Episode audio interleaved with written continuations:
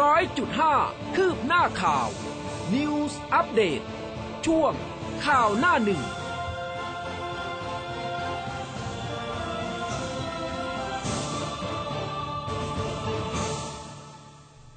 รุณสวัสดิ์คุณผู้ฟังค่ะ ต้อนรับเข้าสู่เช้าวันศุกร์นะคะ 9 กรกฎาคม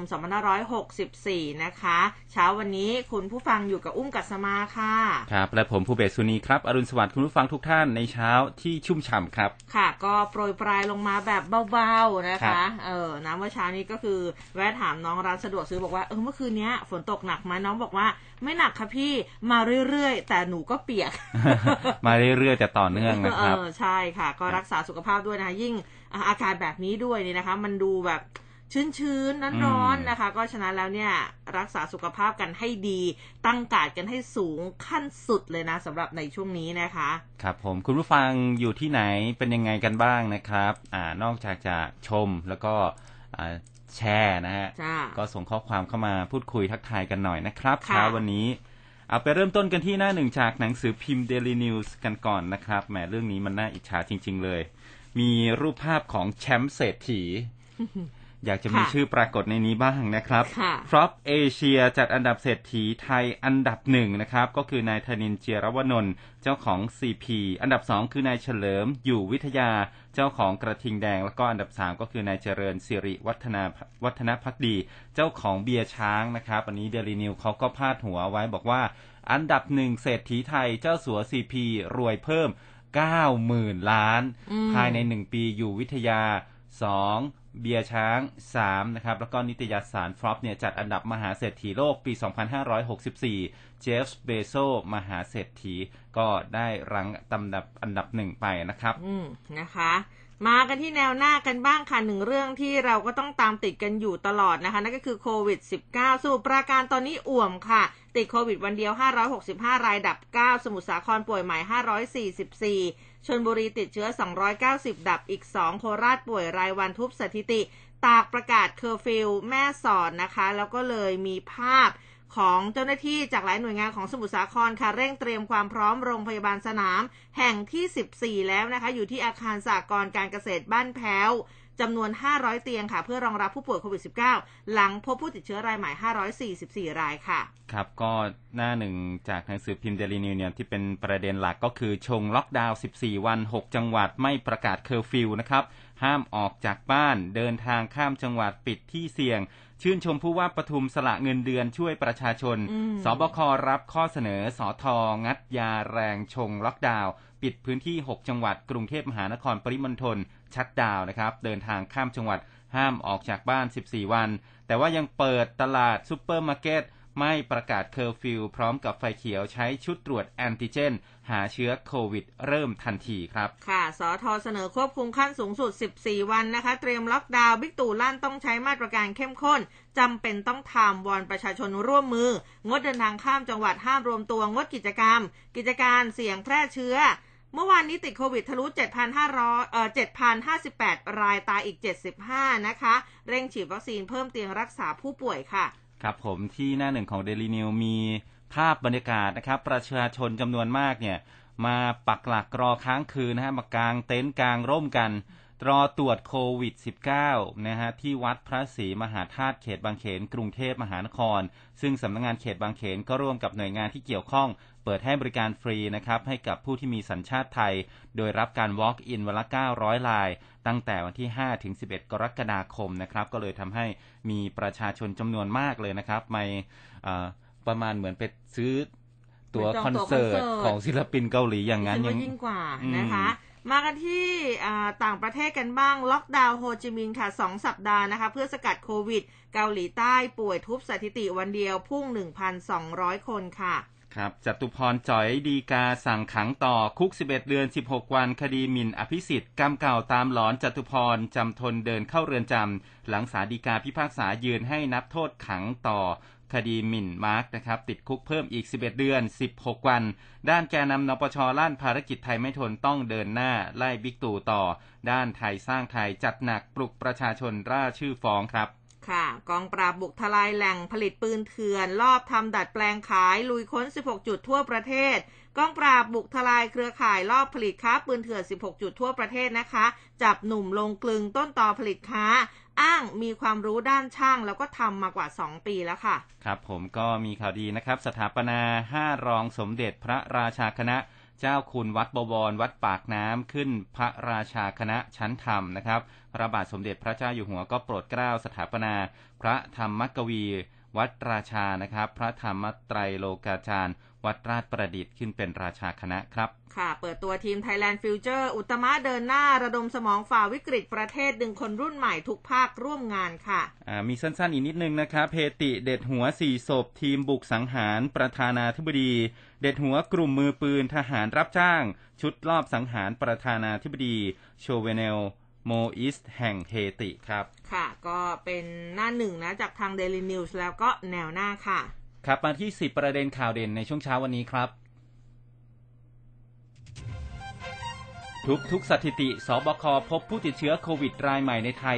7,058 รายตาย 75 สบค แจ้งข้อเสนอสอทอยังไม่ล็อกดาวน์แค่ปรับมาตรการเข้มขึ้น อนุทินเชื่อไม่ตีตกข้อเสนอสาธารณสุขโยนสบคบอกรอบนี้เรียกล็อกดาวน์ได้หรือไม่ นายแพทย์มานพชี้ยอดผู้ป่วยโควิดในไทยติดอันดับ 12 ของโลกเสนอล็อกดาวน์เต็มรูปแบบ หมอนิธิพัฒน์เตือนโควิด -19 สายพันธุ์เดลต้ากำลังเคาะประตูหน้าบ้านทุกคน นายกสั่งเปิดจุดตรวจโควิด สนามกีฬาไทยญี่ปุ่นพรุ่งนี้เพื่อเพิ่มตรวจเอกชนหลังประชาชนรอข้ามคืน ชัดชาติมาแล้ว ชี้แค่ล็อกดาวน์ยังไม่พอเสนอ 3 ข้อ แก้ปัญหาโควิดระบาดหนัก พิธาชี้ล็อกดาวน์ต้องไม่เสียของแนบปูพรมตรวจแบบแอนติเจน สทใช้ Rapid Antigen Test ตรวจโควิดในสถานพยาบาล สมาคมทนายออกแถลงการเสนอตัวดำเนินคดีผู้เกี่ยวข้องรัฐบาลซื้อซีโนแวคเพิ่ม มลพิษโรงงานกิ่งแก้วดีขึ้นตามลำดับเหลือตรวจสารเคมีตกค้างแนะเลี่ยงใช้น้ำฝนน้ำคลอง ปิดท้ายด้วยปคบร่วมออยบุกทลายโรงงานผลิตครีมเถื่อนย่านบางมดนะครับพังงากำลังกวนสดๆรอขายค่ะ ครับก็ติดตามในรายละเอียดของข่าวนะครับ ไปเริ่มต้นกันที่ โอ้โหสถิติของยอดผู้ป่วยเมื่อวานนี้ เมื่อวานนี้เจอเห็นตัวเลขเข้าไปนี่ถึงกระสายหน้าเลยนะครับ ทะลุหลัก7,000ขึ้นไปเรียบร้อยแล้วนะครับ ทุกทุกสถิติก็ยอด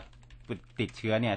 7,058 ราย แล้วก็ตายอีก 75 นะครับ ศูนย์บริหารสถานการณ์โควิด -19 หรือว่าสบค นะครับ ก็รายงานสถานการณ์การแพร่ระบาดของโควิด -19 เมื่อวานนี้พบ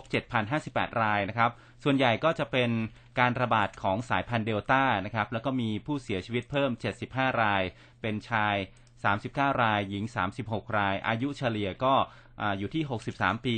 คือมีตั้งแต่คนที่อายุ 33 ถึง 94 ปี ส่วนใหญ่จะอยู่ในพื้นที่กรุงเทพถึง 38 รายนะครับ ที่เสียชีวิตไปเมื่อวานนี้สำหรับจำนวนผู้ป่วยยืนยันสะสมในประเทศตั้งแต่ต้นปี 63 นะครับ จนถึงล่าสุดเนี่ย ตอนนี้อยู่ที่ 38,230 ราย มีผู้ที่รักษาหายแล้ว 236,149 รายนะครับ อันนี้ก็เพิ่มขึ้นมา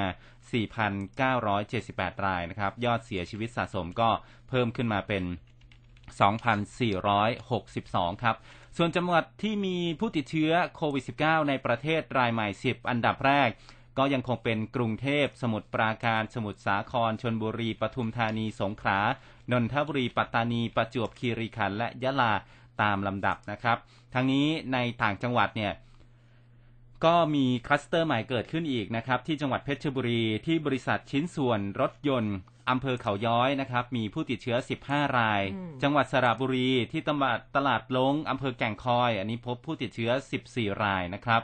ขณะที่สถานการณ์การระบาดทั่วโลกนะครับ ล่าสุดเมื่อวานนี้มีผู้ติดเชื้อรวมนะครับ 195 จะเฉียด 196 ล้านอยู่แล้วนะครับ ผู้เสียชีวิตก็ 4 ล้านกว่ารายนะครับ โดยประเทศที่มียอดผู้ติดเชื้อสูงสุดอันดับแรกคือสหรัฐอเมริกาอ่าอินเดีย บราซิล ฝรั่งเศส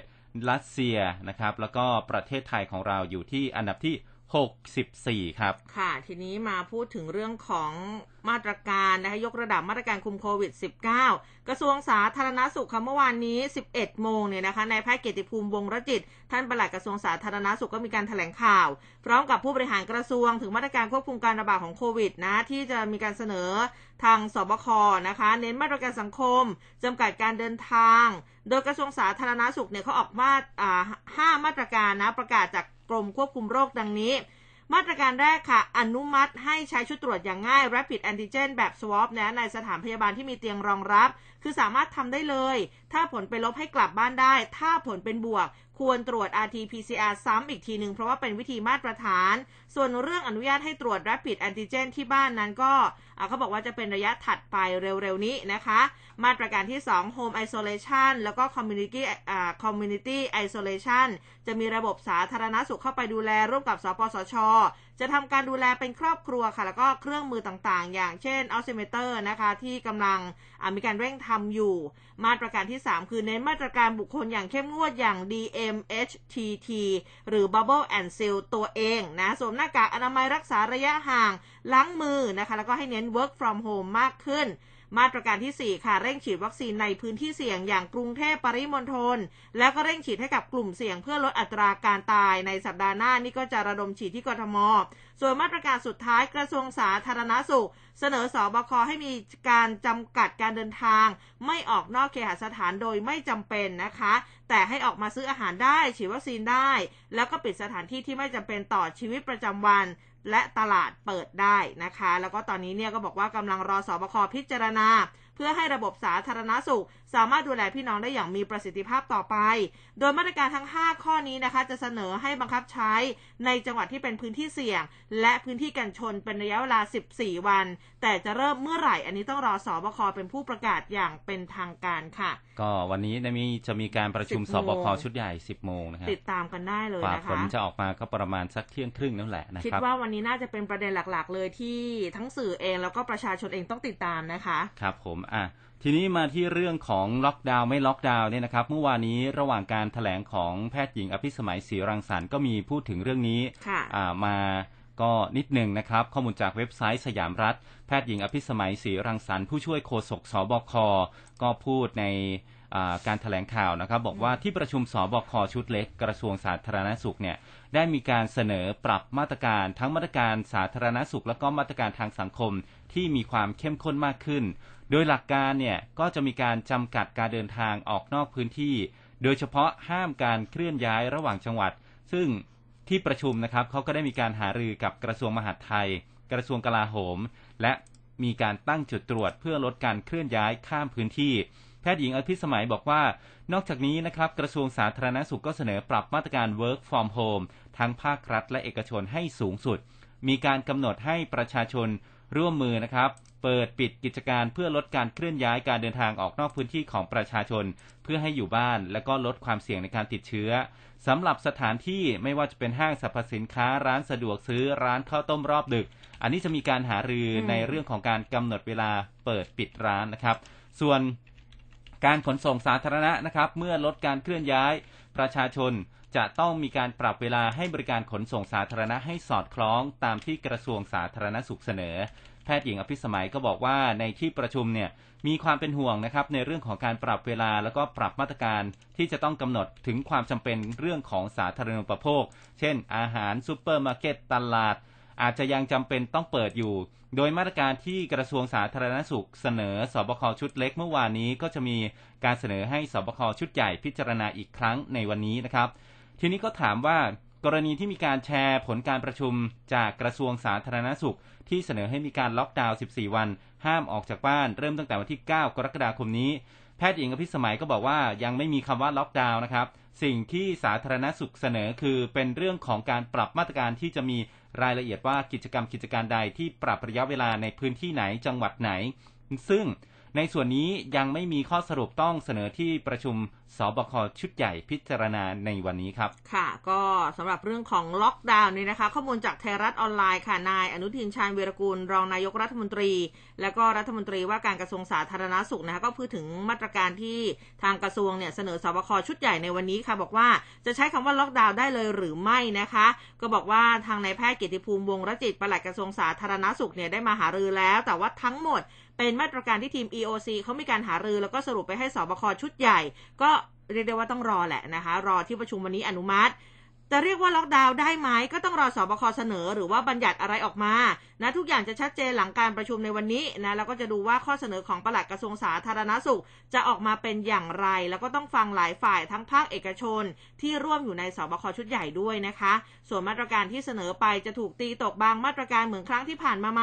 นายอนุทินบอกว่ากระทรวงสาธารณสุขเสนอไปตามข้อมูลแล้วก็หลักการของแพทย์ และสถานการณ์ที่เป็นอยู่ในปัจจุบันเนี่ยมากที่สุด แล้วก็เมื่อวานซืนที่เลขาสมชนะคะ ออกมายอมรับว่าถ้ากระทรวงสาธารณสุข เสนอให้ล็อกดาวน์ที่ประชุมสบคจะพิจารณาตามนั้น แล้วก็ถ้าทุกภาคส่วนเห็นพ้องต้องการ ก็ไม่มีอะไรโต้แย้ง แล้วก็พูดถึงภาพนะคะที่คนไปรอตรวจโควิด -19 ข้ามวันกันที่วัดพระศรีมหาธาตุวรมหาวิหารแล้วก็โรงพยาบาลในกรุงเทพก็บอกว่าได้แจ้งคทมไปแล้วนะ ให้ดูแลประชาชนให้ดีที่สุด เท่าที่จะทำได้ แล้วก็ให้หาวิธีตรวจโควิด -19 วิธีอื่นมาเสริม ทั้ง rapid antigen test นะคะ ที่ทางกระทรวงสาธารณาสุขเนี่ย ได้เห็นชอบให้ใช้วิธีนี้แล้ว แต่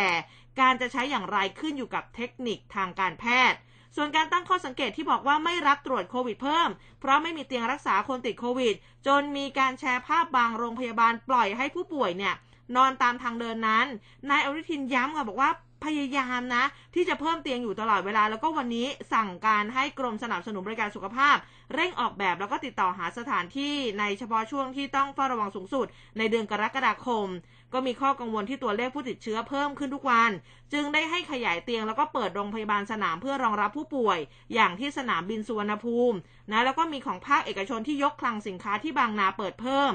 ส่วนที่โรงพยาบาลสนามบุษราคามก็ยังรองรับผู้ป่วยได้ต่อเนื่องส่วนข้อกังวลนะคะ ว่าหากสถานการณ์เนี่ยมันยังไม่คลี่คลาย สัญญาเช่าสถานที่โรงพยาบาลบุษราคามจะขยายต่อไปหรือไม่นะคะ คุณอนุทินก็บอกว่าก็พิจารณาเรื่องนี้ก็อยู่ตลอด ครับผมมีอีกท่านหนึ่งนะครับ คุณนายแพทย์มานพก็บอกว่ายอดผู้ป่วยโควิด -19 ในไทยเนี่ยตอนนี้วิกฤตนะครับ ติดที่เป็นผู้ป่วยวิกฤตเนี่ย ติดอันดับ 12 ของโลกก็เลยเสนอล็อกดาวน์แบบเต็มรูปแบบเลยนะครับศาสตราจารย์นายแพทย์มานพพิทักษ์ภากร หัวหน้าศูนย์วิจัยการแพทย์แม่นยำ คณะแพทยศาสตร์ศิริราชพยาบาล โพสต์ข้อความผ่านทาง Facebook ส่วนตัวนะครับ เกี่ยวกับสถานการณ์โควิด -19 ก็พูดถึงในเชิงการตั้งคำถามถึงประชาชนทุกคนว่า ผ่านมา 10 วันของมาตรการสกัดการระบาดเชื่อว่าทุกคนคงจะบอกได้ว่าประสบผลสำเร็จหรือไม่ เมื่อย้อนกลับไปดูจำนวนผู้ป่วยรายใหม่ที่ยังคงเพิ่มขึ้นสูงเรื่อยๆ สอดคล้องกับการระบาดของโควิด -19 สายพันธุ์เดลต้าที่ทั่วประเทศกำลังเผชิญไปก่อนหน้านี้ และคาดว่าภายในเดือนนี้สายพันธุ์เดลต้าน่าจะมาแทนสายพันธุ์อัลฟาที่เป็นสายพันธุ์ของไทยนะครับ หลังจากกทมพบผู้ติดเชื้อสายพันธุ์เดลต้าแทบจะทุกราย ข้อมูลผู้ป่วยหนัก ผู้ป่วยใน ICU ก็เพิ่มมากแค่ไหนนะครับ ตัวเลขที่สื่อนำเสนอก็คงเห็นกันอยู่ เมื่อวานก่อนนะครับ เรามีผู้ป่วยหนักเนี่ยสูงเป็นอันดับ 12 ของโลก แม้ว่าจะมีการระดมสร้างโรงพยาบาลจริง จัดหาเตียง เนรบิตเครื่องช่วยหายใจ ออกซิเจน อุปกรณ์การแพทย์ต่างๆ ได้ชั่วข้ามคืน แต่เราก็ไม่สามารถที่จะไปเพิ่มจำนวนบุคลากรได้มากกว่านี้อีกแล้วนะครับนายแพทย์มานพก็พูดถึงอีกอย่างนะครับบอกว่าทางเลือกอื่นในการสกัดการระบาดไม่ว่าจะเป็นการระดมสร้างภูมิคุ้มกันผ่านการฉีดวัคซีน กทม และอีกหลายจังหวัดเสี่ยงมีการฉีดวัคซีนไปพอสมควร แต่ ด้วยประสิทธิภาพของวัคซีน ระยะเวลาการกระตุ้นภูมิคุ้มกัน รวมถึงจำนวนผู้ที่ได้รับวัคซีนก็ยังมีไม่มากพอ ก็หวังผลจากมันไม่ได้มากพอแน่นอนนะครับ การตรวจก็มีข้อจำกัด ตัวเลขการตรวจรวมรายสัปดาห์ล่าสุดของกรมวิทยาศาสตร์การแพทย์ ยังไม่ได้เผยแพร่ออกมานะครับ แต่ถ้าดูข้อมูลจากสบคในตารางเนี่ยก็จะพบว่าตรวจหาผู้ติดเชื้อได้ต่ำมาก กทมปริมณฑลตรวจได้เพียงวันละ 3,000 คน แต่จำนวนการติดเชื้อ กลับสูงขึ้นมากๆ จนน่าตกใจ การค้นหาผู้ป่วยแล้วก็แยกโรคแทบจะเป็นไปไม่ได้ ในเมื่อสองทางเลือกข้างต้นทำไม่ได้ คงเหลือทางสุดท้ายในการตัดตอนการระบาดก็คือการล็อกดาวน์ประเทศเต็มรูปแบบ ซึ่งผู้บริหารสบคก็กล่าวเอาไว้นะครับ บอกว่าการทำล็อกดาวน์ประเทศแบบร้อยเปอร์เซ็นเนี่ยในช่วงเมษายนของปีที่แล้ว รัฐหมดค่าใช้จ่ายไปถึงเดือนละ3 0 0แสนล้านบาทนะครับ เงินจำนวนนี้สามารถที่จะไปเพิ่มความจุในการตรวจเชื้อ การปรับปรุงระบบเฝ้าระวัง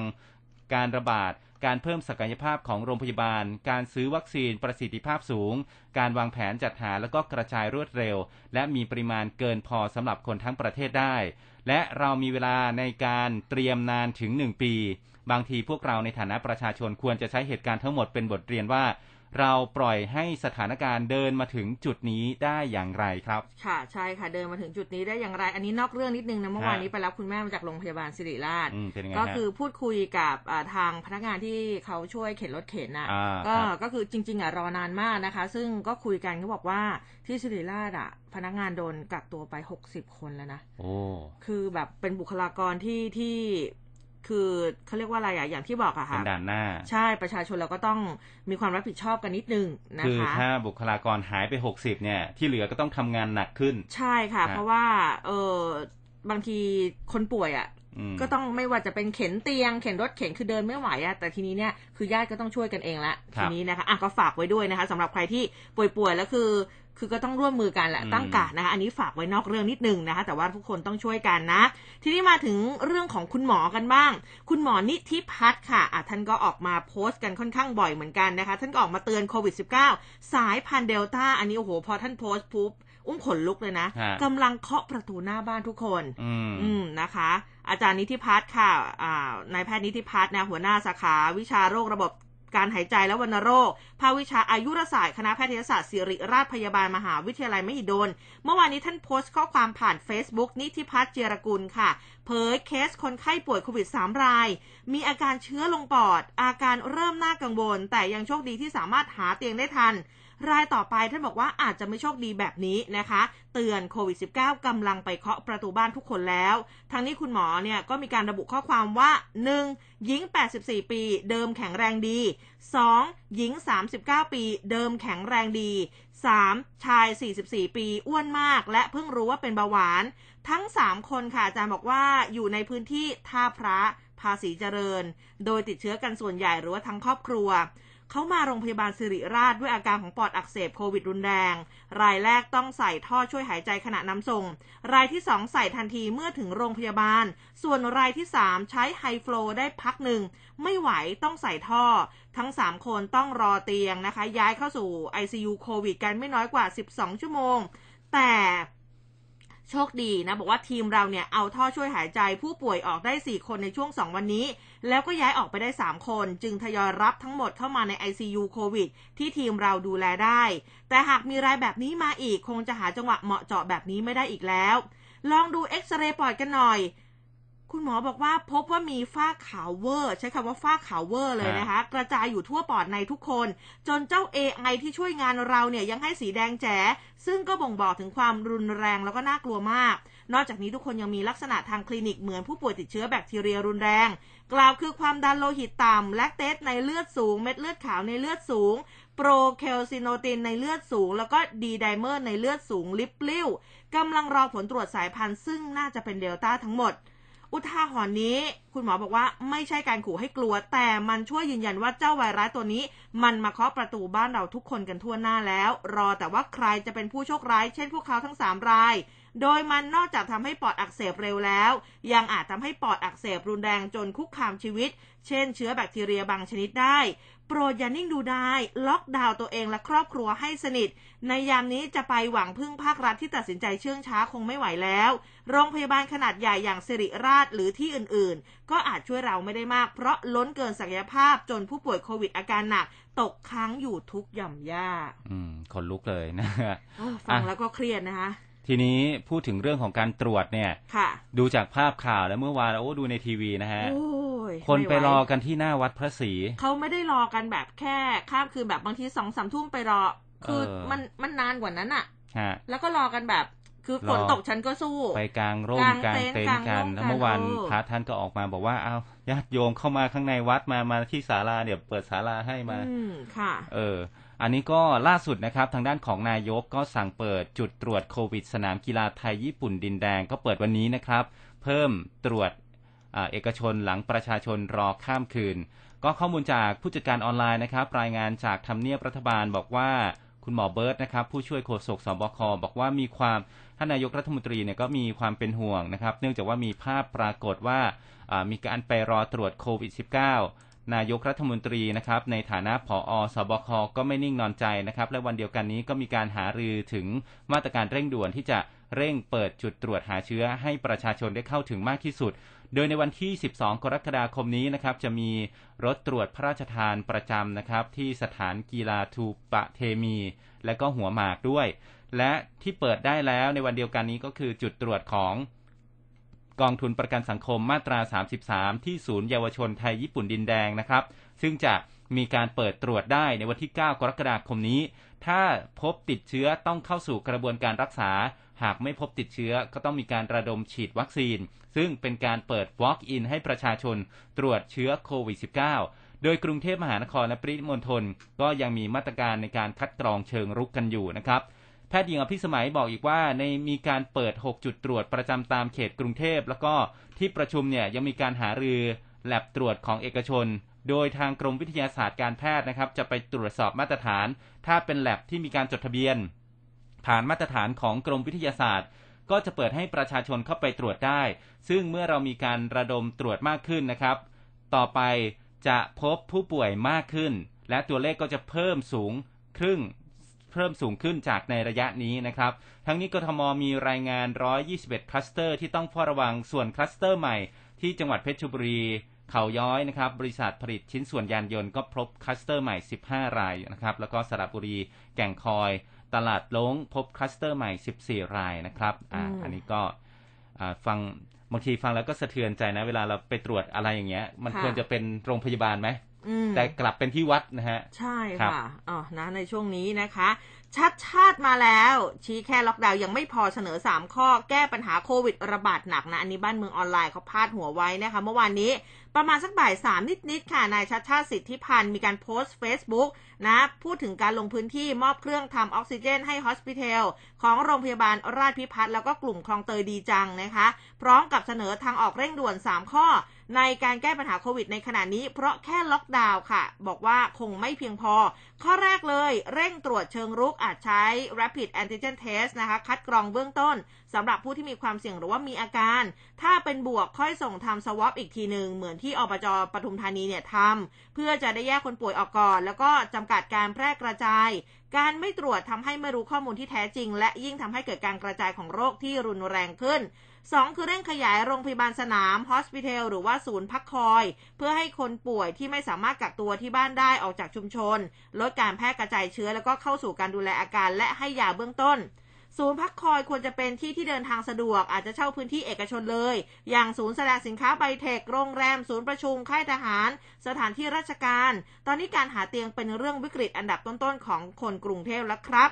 3 คือเร่งฉีดวัคซีนที่มีคุณภาพให้กับบุคลากรทางการแพทย์และประชาชน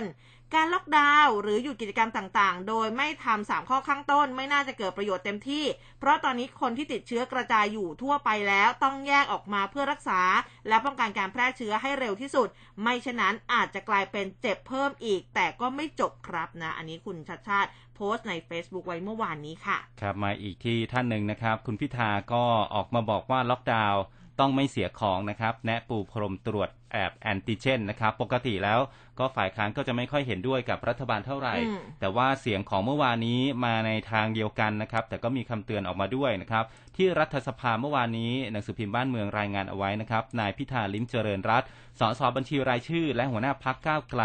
ก็พูดถึงกรณีที่อาจจะมีมาตรการล็อกดาวน์หลังจากจำนวนตัวเลขผู้ติดเชื้อโควิด -19 และจำนวนผู้เสียชีวิตเพิ่มมากขึ้นนะครับ บอกว่า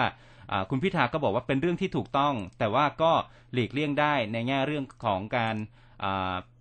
เรื่องที่ต้องพิจารณาก็คือตัวเลขหลาย ๆ อย่างนะครับ ฟ้องว่าระบบสาธารณสุขของไทยเนี่ยมันจะไปต่อไม่ไหวแล้ว และมีโอกาสที่จะต้องบีบบังคับให้บุคลากรสาธารณสุข แล้วก็บุคลากรทางการแพทย์อาจจะต้องเลือกว่า ต้องรักษาใครหรือว่าไม่รักษาใคร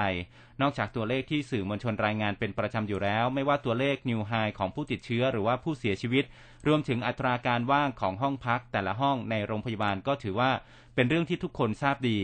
นายพิธาก็บอกว่าตัวเลขที่มอนิเตอร์มาตลอดหนึ่งเดือนที่ผ่านมาก็คือตัวเลขสุทธิผู้เข้าออกโรงพยาบาล ซึ่งติดลบมาตั้งแต่วันที่ 20 มิถุนายนจนถึงปัจจุบันจำนวน 2 ถึง 3,000 คนมาโดยตลอด ซึ่งตัวเลขนี้จะคอยบอกว่ามีความจำเป็นที่จะต้องมีการล็อกดาวน์น่าจะเกิดขึ้นแน่นอนนะฮะ อันนี้ก็บอกว่าน่าจะเกิดขึ้น นายพิธาต่อกล่าวต่ออีกนะครับ บอกว่าส่วนที่พูดว่า หลีกเลี่ยงได้ก็คือตั้งแต่เรื่องของการจัดการวัคซีนที่พูดกันมาตั้งแต่เดือนมกราคม ว่าจะต้องมีการจัดการความเสี่ยง และมีความหลากหลายในวัคซีนไม่ใช่วัคซีนชนิดใดดีกว่า ชนิดใดด้วยซ้ำแต่เพื่อที่จะใช้ให้ถูกกลุ่ม เนื่องจากว่ามีบุคคลมากมายมีหลายประเภทในประเทศไทยนะครับ จึงต้องใช้วัคซีนที่แตกต่างกัน สัปดาห์ที่แล้วมีการอภิปรายถึงการปรับเปลี่ยนวิธีในการตรวจ ซึ่ง การตรวจก็มีหลายจุดประสงค์ ตรวจเพื่อสกรีน หรือว่าตรวจเพื่อวินิจฉัย ประเทศไทยใช้ PCR ในการตรวจเพียงอย่างเดียว ซึ่งก็มีข้อดีคือความแม่นยำนะฮะแม่นยำมากแต่ต้องใช้เวลานานในการรอผล อีกทั้งยังมีกฎหมายที่ค้ำคอบอกว่าต้องเป็น PCR ถึงจะเป็นการจ่ายยาฟาวิพิราเวีย และต้องเป็น PCR เท่านั้นถึงจะเข้าโรงพยาบาลได้ จึงเป็นปัญหาที่ทำให้ กลายเป็นวงจรอุบาทใหญ่ขึ้นเรื่อยอืมๆมีคนเสียชีวิตเพราะไม่ได้เตียง เมื่อไปถึงโรงพยาบาลก็เข้าห้อง ICU เลยนะฮะ นายพิธาบอกอีกว่า จากที่ตนเองได้เสนอไปในสภา หากพลเอกประยุทธ์นะครับ ไม่ฟังขอคำเดียวให้ไปอยู่ในหูท่านก็คือแอนติเจนนะครับ เพื่อคัดกรองผลออกมาภายใน 15 นาทีแล้วก็มาวินิจฉัยต่อกันอีกทีด้วยวิธี PCR นะครับ ซึ่งถ้าหากท่านทำเช่นนี้กับคลัสเตอร์แคมป์คนงานก่อสร้างตลาด หรือว่าโรงงานที่เห็นชัดว่าเป็นคลัสเตอร์เนี่ยในการปูพรมตรวจแล้วใช้วิธีแอนติเจน เพื่อแยกปลาออกจากน้ำให้เร็วที่สุด ก็จะสามารถจัดการได้ วัคซีนก็ทำไม่ได้ Bubble and Seal ก็กลายเป็น Bubble and Splash ในแคมป์คนงานก่อสร้าง โรงงานตลาดยังไม่ได้จัดการมาจนถึงตรงนี้ ก็คิดว่าอาจจะถึงจุดที่หลีกเลี่ยงไม่ได้ หากไม่เพิ่มเตียง ICU ให้ทันก็อาจจะหมายถึงชีวิตคนนะครับนายพิธาก็บอกอีกนะครับว่าคำถามตอนนี้อาจจะไม่ใช่แค่การล็อกดาวน์หรือว่าไม่ล็อกดาวน์แต่อาจจะล็อกดาวน์ยังไงให้มีความหมายมากที่สุดไม่ให้เสียของ และก็สั้นที่สุด นั่นหมายถึงต้องมีมาตรการในการเตรียมพร้อม เพื่อให้ ล็อกดาวน์สั้น ปูพรมตรวจจัดการให้กับกลุ่มเปราะบางได้เข้าถึงปัจจัย 4 นอกจากนี้ยังต้องควบคุมราคาสินค้าไม่ให้พุ่งสูง รวมถึงแผนในการเปิดเมืองด้วยว่าจะทำยังไง ไม่ให้โควิด -19 กลับมาลุกลามอีกครั้งนะครับอืมคือคุณพิธาก็บอกว่าอ่ามีแผนที่จะปิดจะล็อกดาวน์เนี่ยวางแผนในอนาคตด้วยอืมพอถึงเวลาเปิดทำยังไง ไม่ใช่ว่าปรับปรับมาอ่าเปิดอืมเหมือนไม่เดี๋ยวมีแผนเดี๋ยวรก็องล็รับกเหมือนที่ผ่านมาอะไรอย่างเงี้ยครับอ่านะคะ ก็อันนี้เป็นความเห็นของฝ่ายค้านฮะนะคะทีนี้เรื่องของ rapid antigen test ค่ะ ตอนนี้เป็นอะไรที่พูดถึงกันบ่อยมากนะคะ ข้อมูลจากเว็บไซต์ประชาชาติธุรกิจค่ะเมื่อวานนี้ กระทรวงสาธารณาสุขเนี่ยก็แถลงข่าวนะในประเด็น rapid antigen test ค่ะ โดยนายแพทย์สุภกิจสิริลักษณ์อธิบดีกรมอธิบดีกรมวิทยาศาสตร์การแพทย์นะคะ ท่านก็บอกว่าจากเหตุการณ์นะที่มีผู้เข้าคิวรอตรวจหาเชื้อโควิด -19 เป็นจำนวนมาก โดยสถานพยาบาลบางแห่งเนี่ยต่อคิวยาว บางแห่งก็มีผู้ไปรอตรวจตั้งแต่4ี่ห้าทุ่มเพื่อรอตรวจในวันรุ่งขึ้นนะ คุณหมอบอกว่าตรงนี้เนี่ยสะท้อนให้เห็นการเข้าถึงระบบบริการสาธารณสุขได้มากน้อยแค่ไหน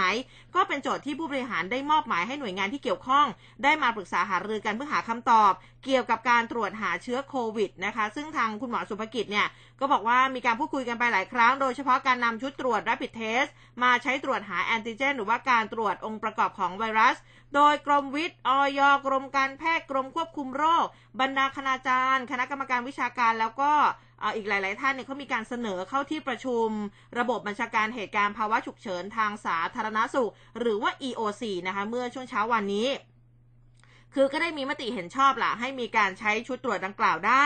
คุณหมอบอกว่า rapid antigen test ค่ะ เป็นชุดตรวจหาไวรัส ไม่ได้เกี่ยวข้องกับการตรวจหาแอนติบอดีหรือการตรวจหาภูมิคุ้มกันแต่อย่างใดนะ อันนี้ต้องเข้าใจด้วยนะคะ ซึ่งทั้งสองมีเทคนิคการตรวจต่างกัน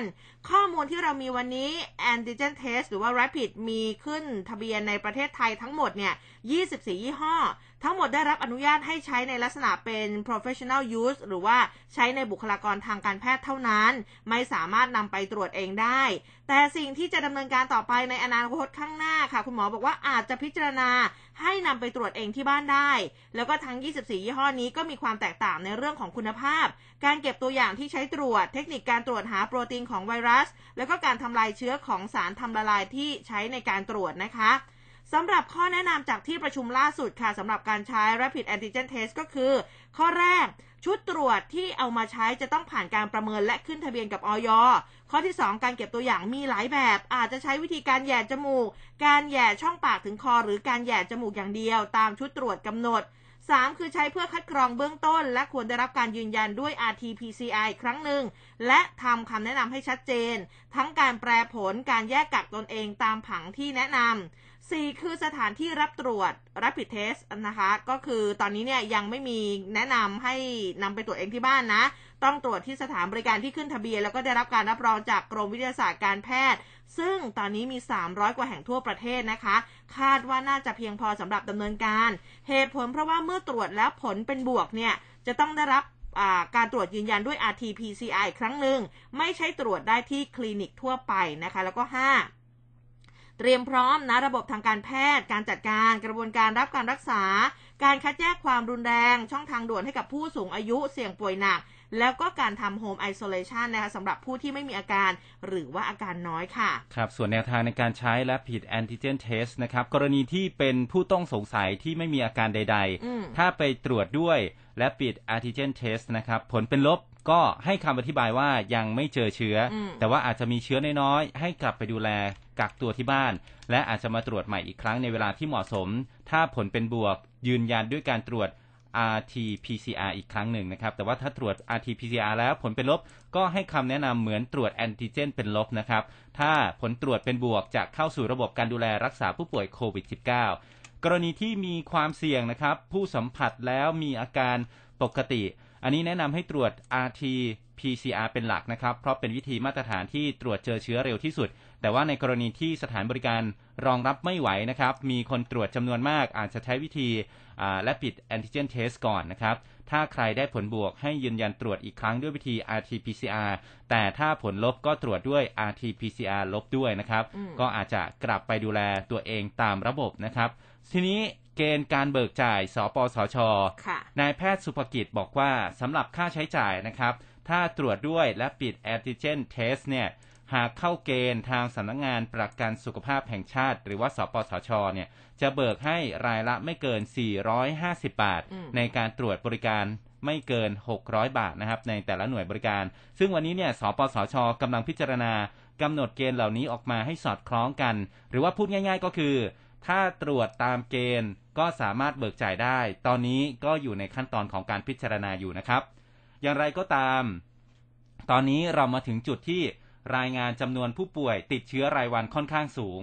ยังถือว่าอยู่ในสถานการณ์ที่วางใจไม่ได้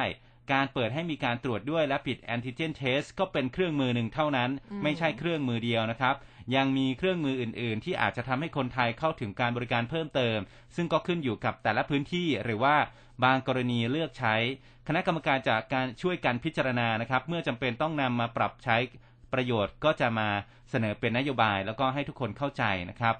การใช้เครื่องมือให้เกิดประสิทธิภาพสูงสุดนะครับ วันนี้เราขยับใช้ Rapid Antigen Test แค่ในสถานพยาบาลเรายังตรวจเองไม่ได้นะครับ แล้วก็ย้ำว่าเป็นแค่วิธีการตรวจเบื้องต้นเท่านั้นอืมหากผลเป็นบวกต้องมีการตรวจซ้ำด้วยวิธีมาตรฐาน เพราะตัวนี้ก็จะเห็นผลดีกับผู้ที่มีเชื้อมาก และอีกไม่นานก็คงจะสามารถนำไปใช้ตรวจเองได้ ก็จะมีการกำหนดขั้นตอนกติกาวิธีการให้มากขึ้นกว่านี้ เช่น ส่งชุดตรวจให้ยังไงตรวจอืมแล้วยังไงต่อค่ะบางประเทศเนี่ยก็ดำเนินการอยู่ ดังนั้นก็ขอพิจารณาอย่างรอบคอบว่าทำแล้วคุ้มค่าหรือว่าเกิดประโยชน์ต่อระบบของเราจริง ๆ หรือไม่นะครับค่ะนี่ก็มีเพื่อนทำงานที่มหาวิทยาลัยแห่งหนึ่งนะครับ บอกว่าตอนนี้เนี่ยเตรียมให้ไลเซนนะครับ และผิดแอนติเจนเทสให้กับบริษัทในประเทศไทยไปผลิตและก็จำหน่ายนะครับเขาหนึ่งอืมอันนี้คือผลวิจัยเขาออกมาเรียบร้อยแล้วก็คืออ่า เขาจะให้เอกชนเนี่ยที่มาซื้อไลเซนเนี่ยเอาไปผลิต ซึ่งต่อไปก็อาจจะมีชุดตรวจเนี่ยที่สามารถอืมเข้าถึงกันได้ง่ายขึ้นนะครับค่ะพูดถึงชุดตรวจนี่จริง ๆ จุฬาเขาเปิดตัวชุดตรวจโควิดแล้วนะอืมแต่ว่าคือใช้ในบุคลากรทางการแพทย์ก่อนนะคะ เดี๋ยวถ้ามีเวลาเรามาลงรายละเอียดกันครับทีนี้มา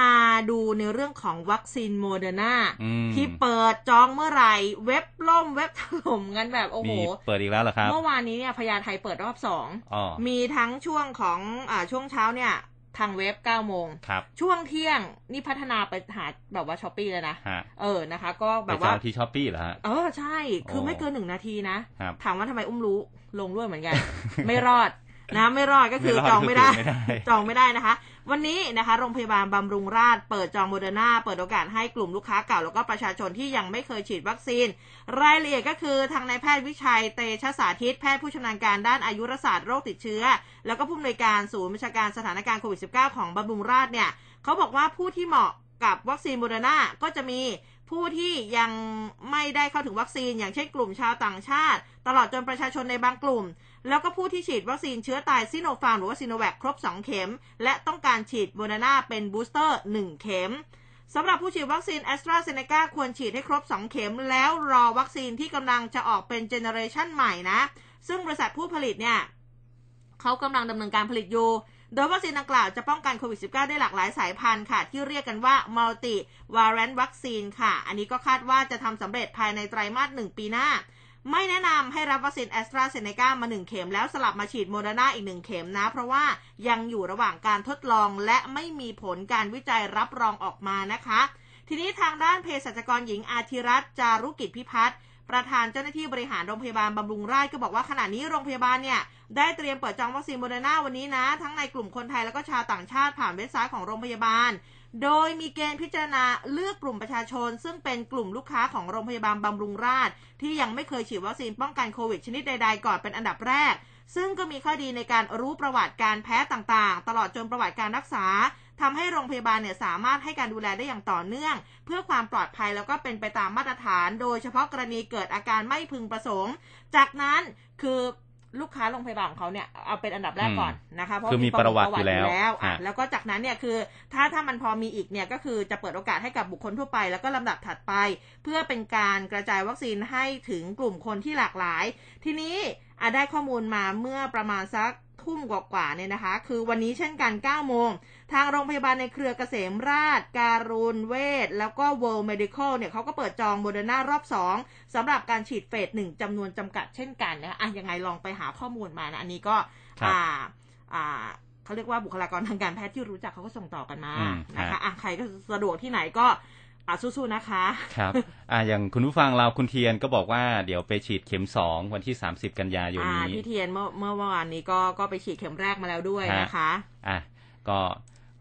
ดูกันไปนะครับ ทีนี้มาดูผลเฝ้าระวังอาการไม่พึงประสงค์หลังจากฉีดวัคซีนป้องกันโควิด -19 นะครับ อันนี้ ไม่ได้จะมาขู่อะไรนะครับ แต่ว่าเอามาเล่าสู่กันฟังนะครับ เป็นแถลงจากนายแพทย์สเวตชเวตสันนามวาดผู้อำนวยการกองควบคุมโรค และภัยสุขภาพในภาวะฉุกเฉินกรมควบคุมโรค ก็แถลงผลการเฝ้าระวังอาการไม่พึงประสงค์ หลังจากที่ประชาชนฉีดวัคซีนป้องกันโควิด -19 นะครับบอกว่าตั้งแต่วันที่ 28 กุมภาพันธ์ถึง 4 กรกฎาคมปีนี้ จำนวนผู้ที่มีอาการไม่พึงประสงค์ร้ายแรงสะสมมีอยู่ 1,129 คนนะครับ อันนี้คิดเป็น 10.48%ต่อแสนโดสเสียชีวิตไป 173 รายนะครับ คิดเป็น 1.61%ต่อแสนโดส ผู้ป่วยอื่นนะครับนะฮะ ผู้ป่วยในอื่นๆเนี่ย1,706 ราย อันนี้คิดเป็นเปอร์เซ็นต์ 15.83 เปอร์เซนต์ต่อแสนโดสนะครับ ซึ่งก็แสดงให้เห็นว่า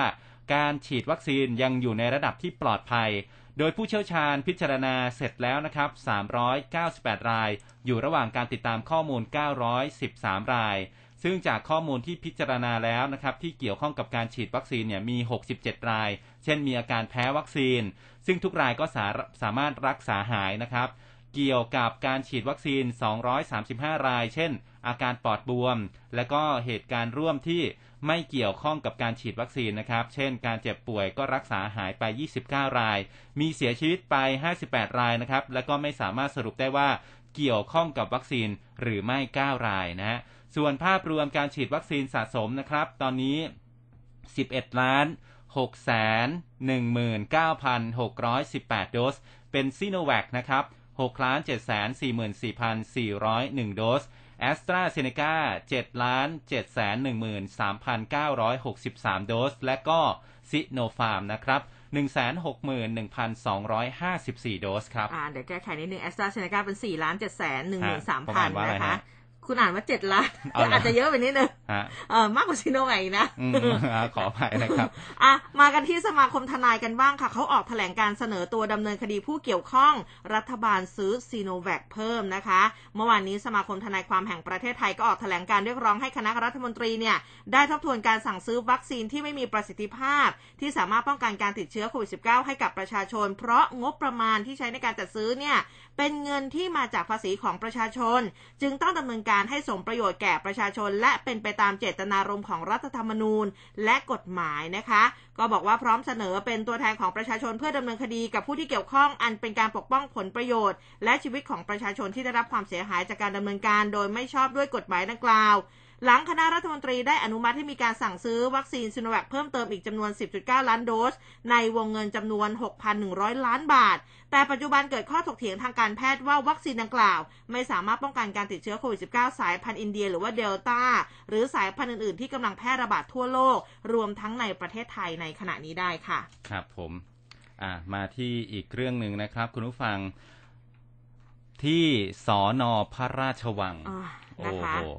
ติดโควิดกันนะครับ แต่ว่าก็ไม่ส่งผลกระทบยังพร้อมดูแลประชาชนได้นะครับ ข้อมูลจากเว็บไซต์คมชัดลึกนะครับ แม้ว่าสถานการณ์โควิดวันนี้ทำให้สอนอพระราชวังติดโควิดนะครับทางบชนก็ยืนยันว่าไม่ส่งผลกระทบนะครับ แล้วก็ยังพร้อมดูแลประชาชน เมื่อวานนี้ที่กองบัญชาการตำรวจนครบาล ผู้สื่อข่าวนะครับเขาก็รายงานว่าภายหลังจากที่พลตำรวจตรีปิยะตะวิชัย รองผู้บัญชาการตำรวจนครบาลในฐานะโฆษกบชน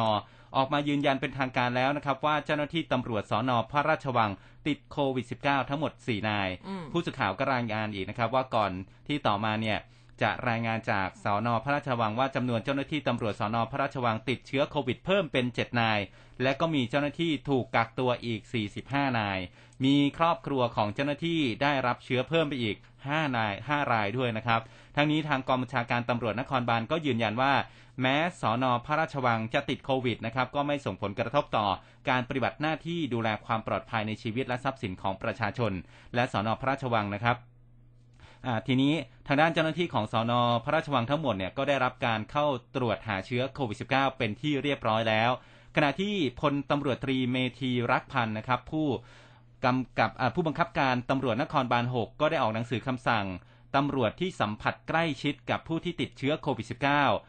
ได้ทำการกักตัวตามมาตรการการควบคุมสถานการณ์การแพร่ระบาดของโรคโควิด -19 ตามมาตรการควบคุมโรคของกระทรวงสาธารณสุขครับ ค่ะ ทีนี้ก็มาถึงเรื่องของประเด็นมลพิษโรงงานกิ่งแก้วนะ ตอนนี้เขาบอกว่าดีขึ้นตามลำดับค่ะ เหลือแต่เพียงว่าตรวจสารเคมีตกค้าง แต่ตอนนี้แนะเลี่ยงใช้น้ำฝนแล้วก็น้ำคลองนะคะ ข้อมูลจาก ไทยโพสต์นั่นเองค่ะ เมื่อวานนี้ค่ะ อธิบดีกรมควบคุมมลพิษนายอัธพลเจริญชันสาก็บอกว่านายวราวุฒิศิลปะอาชา ท่านรัฐมนตรีว่าการกระทรวงทรัพยากรธรรมชาติและสิ่งแวดล้อมก็มีการมอบหมายคอพอในการติดตามตรวจสอบคุณภาพสิ่งแวดล้อมกรณีเพลิงไหม้โรงงานบริษัทมิงตี้เคมีคอลจำกัดนะคะ แล้วก็อาจได้มีการประสานข้อมูลรายวันให้กับศูนย์บัญชาการเหตุการณ์จังหวัดสมุทรปราการ เพื่อใช้ประกอบการบัญชาการเหตุการณ์ต่อเนื่อง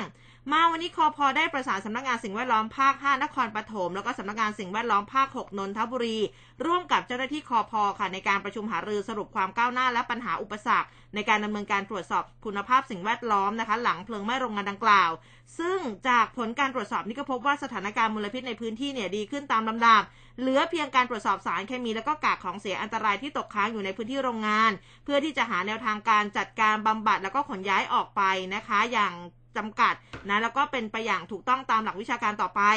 นายอัธพลบอกว่าสถานการณ์คุณภาพอากาศในวันนี้นะคะ คือเมื่อวานนี้เนี่ยรัศมี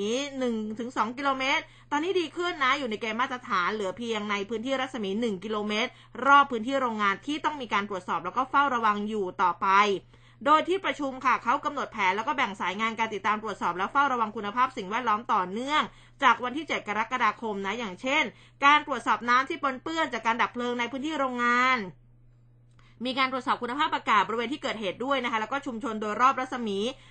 0.5 1 แล้วก็ 2 กิโลเมตร รวมถึงเก็บตัวอย่างน้ำผิวดินในชุมชนโดยรอบค่ะทางนี้ข้อมูลผลการวิเคราะห์ทั้งหมดเนี่ยเขาจะนำมาประมวลผลเพื่อประเมินความเสี่ยง และความเสียหายต่อสิ่งแวดล้อม รวมทั้งพิจารณาหาแนวทางจัดการ เพื่อลดปัญหามลพิษและฟื้นฟูสภาพแวดล้อมต่อไปนะคะ ในส่วนของการสื่อสารกับประชาชน คอพอเองเขาก็จัดทำอินโฟกราฟิก ให้ความรู้ในเรื่องของข้อควรปฏิบัติสำหรับประชาชน เมื่อกลับเข้าที่พักอาศัยหลังเกิดเพลิงไหม้ แล้วก็คำแนะนำการใช้น้ำรอบพื้นที่เกิดเหตุ ซึ่งน้ำฝนน้ำคลองอันนี้ควรหลีกเลี่ยงการสัมผัส แล้วก็นำน้ำฝนมาใช้ในการอุปโภคบริโภคในช่วงนี้นะคะ ส่วนน้ำประปาสามารถใช้อุปโภคบริโภคได้ตามปกติ ทั้งนี้ประชาชนที่มีการรองน้ำประปาใส่ภาชนะไว้นะก็ให้มีฝาปิดมิดชิดเพื่อป้องกันการปนเปื้อนด้วยนะคะ แต่ว่าคือจริงๆเรื่องสิ่งแวดล้อมอันนี้ก็เป็นสิ่งสำคัญแต่อีกหนึ่งเรื่องที่สำคัญคือเรื่องของการเยียวยาอืมส่วนฮะใหญ่ยังไม่ได้รับการเยียวยา ครับ ค่ะ อันนี้ก็ขอให้ช่วยกันเร่งรัดด้วยนะครับหน่วยงานค่ะภาครัฐนะครับเดี๋ยวช่วงนี้เราพักกันสักครู่หนึ่งนะครับ ไปตรวจสอบสภาพอากาศกันในช่วงสายฟ้าพยากรณ์ครับ คลื่นข่าว m c o t News FM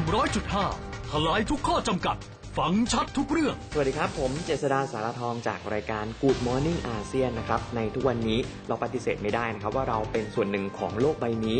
รายการ Good Morning อาเซียนนะครับ จะทำให้เรานั้นเป็น global citizen หรือว่าเป็นพลโลก ที่สามารถจะติดตามทุกข้อมูลข่าวสาร และทันโลกทันเหตุการณ์ อยากมาเป็น global citizen อย่าลืมติดตาม Good Morning อาเซียนครับข่าวไวใกล้ชิด ตรงใจ เป็นสปอตไลท์ให้สังคม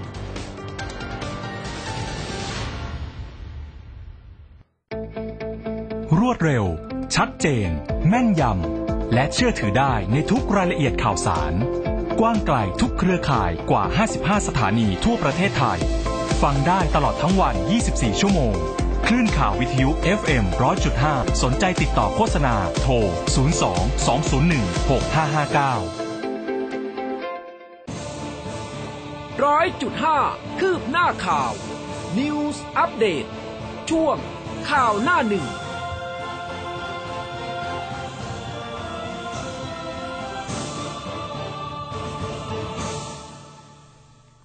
ช่วงสุดท้ายของรายการนะคะ วันนี้ไปพูดคุยกับคุณโกศินทร์เสียงวัฒนาหัวหน้าเวรพยากรณ์อากาศกรมอุตุนิยมวิทยาในช่วงสายฟ้าพยากรณ์ค่ะ สายฟ้าพยากรณ์โดยกรมอุตุนิยมวิทยา สวัสดีสวัสดีครัค่ะบครับผมครับ สวัสดีครับค่ะวันนี้สภาพอากาศในประเทศไทยมีภาคไหนส่วนไหนต้องระมัดระวังบ้างไหมคะ หรือว่าฝนตกทั่วถึง ครับ ถ้าดูภาพรวมในพื้นที่ประเทศไทยนะครับ ในระยะช่วงหนึ่งถึงสองวันนี้นะครับอ่าแนวโน้มการกระจายตัวของฝนก็ยังค่อนข้างดีอยู่นะครับ ในหลาย ๆ พื้นที่ก็มีโอกาสที่มีลักษณะของฝนตกหนักถึงหนักมากเกิดขึ้นได้นะครับ ตั้งแต่ในส่วนของทางด้านภาคเหนือ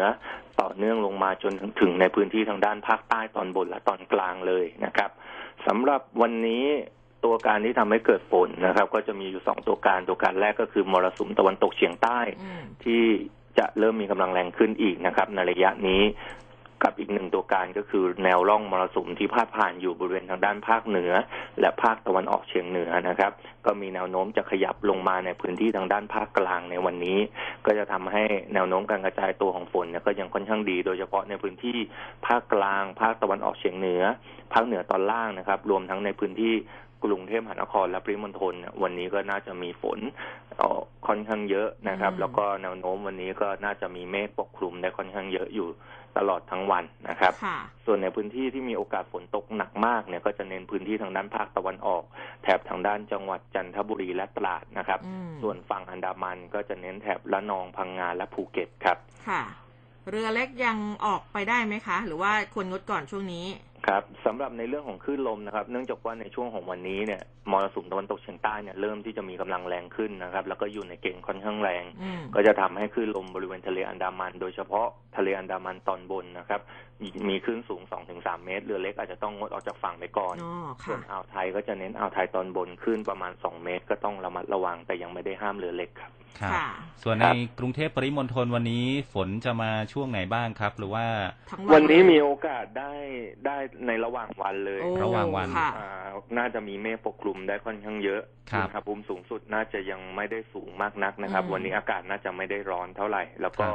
ดูภาพรวมฝนอยู่ในเกณฑ์ 70%ของพื้นที่มีโอ้โอกาสมีฝนตกหนักได้นะครับ ครับอืมครับ ค่ะ วันนี้ขอบคุณมากนะคะ ครับผมครับ สวัสดีครับครัสบวัสดีค่ะอะต้องระมัดระวังนะวันนี้นะคะ ชุ่มฉ่ำทั่วถึง 70%นะครับ ค่ะ อะทีนี้มาที่อีกเรื่องหนึ่งครับ คุณผู้ฟัง ปคบเขาร่วมกับออยไปบุกทลายโรงงานผลิตครีมเถื่อนย่านบางมด โอ้ยกำลังกวนกันสดๆเลยนะเรื่องฮะความสวยความงามเนี่ยจริงๆอะมันก็ขาดกันไม่ได้ แต่ว่าครับก็ต้องดูด้วยนะว่าของแท้ของอืมปลอมนะคะครับอันนี้มติชนออนไลน์รายงานเอาไว้นะครับ บอกว่าเจ้าหน้าที่ตำรวจกองบังคับการปราบปรามการกระทำความผิดเกี่ยวกับการคุ้มครองผู้บริโภคหรือว่าบกปบคบนะครับก็ร่วมกับสำนักงานคณะกรรมการอาหารและยา หรือว่าออยบุกค้นบ้านหลังหนึ่งนะครับ ในซอยพระรามสองอาซอย 47 แขวงบางมด เขตจอมทอง กรุงเทพนะครับ หลังสืบทราบว่ามีการลักลอบเปิดเป็นโรงงานผลิตครีมเถื่อน จากการตรวจสอบภายในบ้านหลังดังกล่าวนะครับ ก็พบพนักงาน 4 คน โอ้ยกำลังกวนครีมกันอย่างขมักเขม้นนะครับอืมนางสาวพานีปิดโตอายุ 52 ปี ก็แสดงตัวว่าเป็นเจ้าของโรงงานแห่งนี้นะครับ ต่อมาพลตำรวจเอกเนติวงศ์กุลาบ ผู้กำกับการ 4 ปกปคบเนี่ยนะครับ แล้วก็แพทย์หญิงสุภัทราบุญเสริม รองเลขาธิการออยก็ร่วมแถลงผลการจับกลุ่ม บอกว่าปคบและก็ออยพบว่าบ้านหลังนี้เนี่ยถูกใช้เป็นสถานที่ผลิตเครื่องสำอางประเภทครีมอืมจำนวนหลายยี่ห้อ ภายในบ้านถูกแบ่งเป็นห้องกวนครีม มีสารสเตียรอยด์ยาแก้อักเสบ ครีมเบส สีไม่ทราบชนิด หัวน้ำหอมแล้วก็เครื่องกวนครีม พร้อมกับนำมาผสมนะครับ ส่วนอีกห้องหนึ่งก็จะเป็นห้องสำหรับบรรจุครีม มีกระปุกครีมจำนวนมาก เบื้องต้นเจ้าหน้าที่ก็สามารถตรวจยึดของกลางเป็นครีมสมุนไพร ครีมบำรุงผิวหลายยี่ห้อนะครับ เช่น ครีมสมุนไพรอะมะระยี่ห้อคิสซิ่งอืมครีมขมิ้นเฮอร์เบิลครีมสมุนไพรบ้านตะวัน ครีมบำรุงหน้านะครับยี่ห้อเลเลนาวนะครับ แล้วก็พีแคร์ครีมสมุนไพรขิง ครีมไข่มุกผสมบัวหิมะอืมอ่าทั้งเนี้ยทั้งหมดนี้นะครับ ไม่ได้ขออนุญาตในการผลิตจากอย. จัดเป็นเครื่องสำอางปลอม หนึ่งในนั้นก็คือครีมตลับสีขาวฝาน้ำเงินที่อย. เคยตรวจพบสารไฮโดรควิโนนนะครับแล้วก็กรดเรทิโนอิกนะครับซึ่งห้ามขายเป็นแล้วนะฮะแต่ว่ายังผลิตอยู่ค่ะพันตำรวจเอกเนติก็บอกว่าจากการสอบสวนนางสาวพานีเนี่ยก็ให้การรับสารภาพนะครับ เธอบอกว่าเคยเป็นเซลล์ขายเครื่องสำอางอืมก็เลยเห็นว่าครีมลักษณะแบบนี้นี่โอ้ขายดิบขายดีติดตลาดมาก ก็เลยออกมาผสมครีมขายเองซะเลยอ๋อไปเช่าบ้านหลังหนึ่งนะครับอ่าที่ที่เกิดเหตุนี่แหละ เพื่อเอาไว้ใช้สำหรับกวนครีมทำมานานถึง 4 ปีแล้วนะครับ ทั้งนี้ก็ได้มีการซื้อครีมเบสนะครับมาผสมสี หัวน้ำหอม เพื่อแต่งกลิ่นแต่งสีแล้วก็ผสมสารอันตราย เช่นสารปรอทแล้วก็ไฮโดรควิโนนนะครับ แล้วก็กรดวิตามินเข้าไป แต่ว่าช่วงหลังเนี่ยสารสองตัวนี้มันหายากก็เลยปรับสูตร ใส่สารสเตียรอยด์ลงไป ก่อนที่จะนำไปติดฉลากยี่ห้อ หรือว่าสวมยี่ห้อที่เคยโด่งดังในตลาด นับเป็นรายใหญ่ที่ส่งขายเครื่องสำอางปลอมกับยี่ปัวถึง 4 เจ้านะครับอืมแล้วก็วางขายตามตลาดนัด ห้างสรรพสินค้า เน้นขายในพื้นที่ต่างจังหวัดทั่วประเทศนะครับอันนี้ค่ะมีสวมอ่าเพราะฉะนั้นเราถ้าเห็นถูกๆตามตลาดสดเนี่ยอ่าก็สันนิษฐานไว้ก่อนได้เลยนะครับ ทีนี้เบื้องต้นเนี่ยเจ้าหน้าที่ก็แจ้งข้อหานางสาวพานีนะครับ บอกว่าผลิตเครื่องสำอางที่สงสัยว่าเป็นวัตถุที่ห้ามใช้เป็นส่วนผสมเครื่องผลิตสำอางนะครับ แล้วก็ไม่มีการจดแจ้งผลิตเครื่องสำอางที่ใช้ฉลากอ่า แล้วก็ใช้ฉลากไม่ถูกต้องด้วยนะครับนำส่งพนักงานสอบสวนดำเนินคดีตามกฎหมาย และจะขยายผลตรวจสอบเส้นทางการเงิน จับกลุ่มยี่ปัวซาปัวที่รับครีมเหล่านี้ไปขายต่อด้วยนะครับอืมอ่าแพทย์หญิงสุภัทราก็บอกอีกนะครับ ว่าของกลางที่พบนี้ก็ล้วนแต่เป็น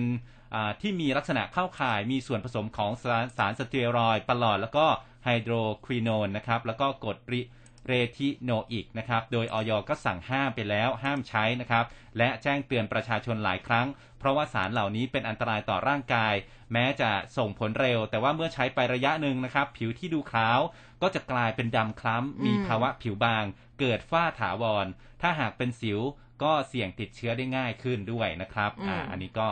เตือนประชาชนนะครับ อย่าซื้อครีมลักษณะนี้มาใช้แต่ ให้ใช้ครีมที่มียี่ห้อน่าเชื่อถือ แล้วก็ได้รับการจดแจ้งถูกต้องจากอย. ครับค่ะ อันนี้เป็นสิ่งสำคัญนะคะ ส่งท้ายกันด้วยจังหวัดตากค่ะ ประกาศเคอร์ฟิวขอความร่วมมือคนต่างด้าวงดออกจากที่พักสองทุ่มจนถึงตีสี่คนไทยงดเครื่องดื่มแอลกอฮอล์นั่งกินในร้านได้ถึงสองทุ่มนะคะเมื่อวานนี้ศบค. จังหวัดตากนะท่านผู้ว่าราชการจังหวัดตากนายพงรัตน์พิรมรัตน์ก็ แถลงการณ์นะคะก็คือเขายกระดับมาตรการขึ้นนะคะ โดยเคอร์ฟิวการจำกัดการออกจากบ้านของคนต่างด้าว ที่อาศัยอยู่อำเภอแม่สอดเนี่ยตั้งแต่สองทุ่มถึงตีสี่ยกเว้นผู้ที่มีความจำเป็น โดยต้องให้ในายอำเภอออกใบอนุญาตเฉพาะราย และห้ามเคลื่อนย้ายแรงงานต่างด้าวข้ามตำบลในช่วงเวลากลางวัน ส่วนประชาชนทั่วไปห้ามออกจากบ้าน5้าทุ่มจนถึงตีสี่เป็นมาตรการที่จะทำให้การเคลื่อนที่ของชุมชนต่างๆ ในแม่สอดเนี่ยน้อยที่สุด เป็นเรื่องของการควบคุมโรคเพื่อให้เจ้าหน้าที่ทำงานได้สะดวกขึ้นนะคะ แล้วก็นอกจากนั้นเนี่ยอนุญาตให้นั่งในร้านอาหารได้ถึง2องทุ่มครับผมนะคะอะอันนี้ก็ข่าวที่นำมาฝากคุณผู้ฟังในช่วงเช้าวันนี้นะครับ ช่วงต่อไป Good Morning อาเซียนนะครับ อาจารย์เจตกับคุณลิซ่านะครับ มารออยู่แล้ววันนี้เราสองคนลาไปก่อนสวัสดีครับ สวัสดีค่ะ ร้อยจุดห้าคืบหน้าข่าว News Update ช่วงข่าวหน้าหนึ่ง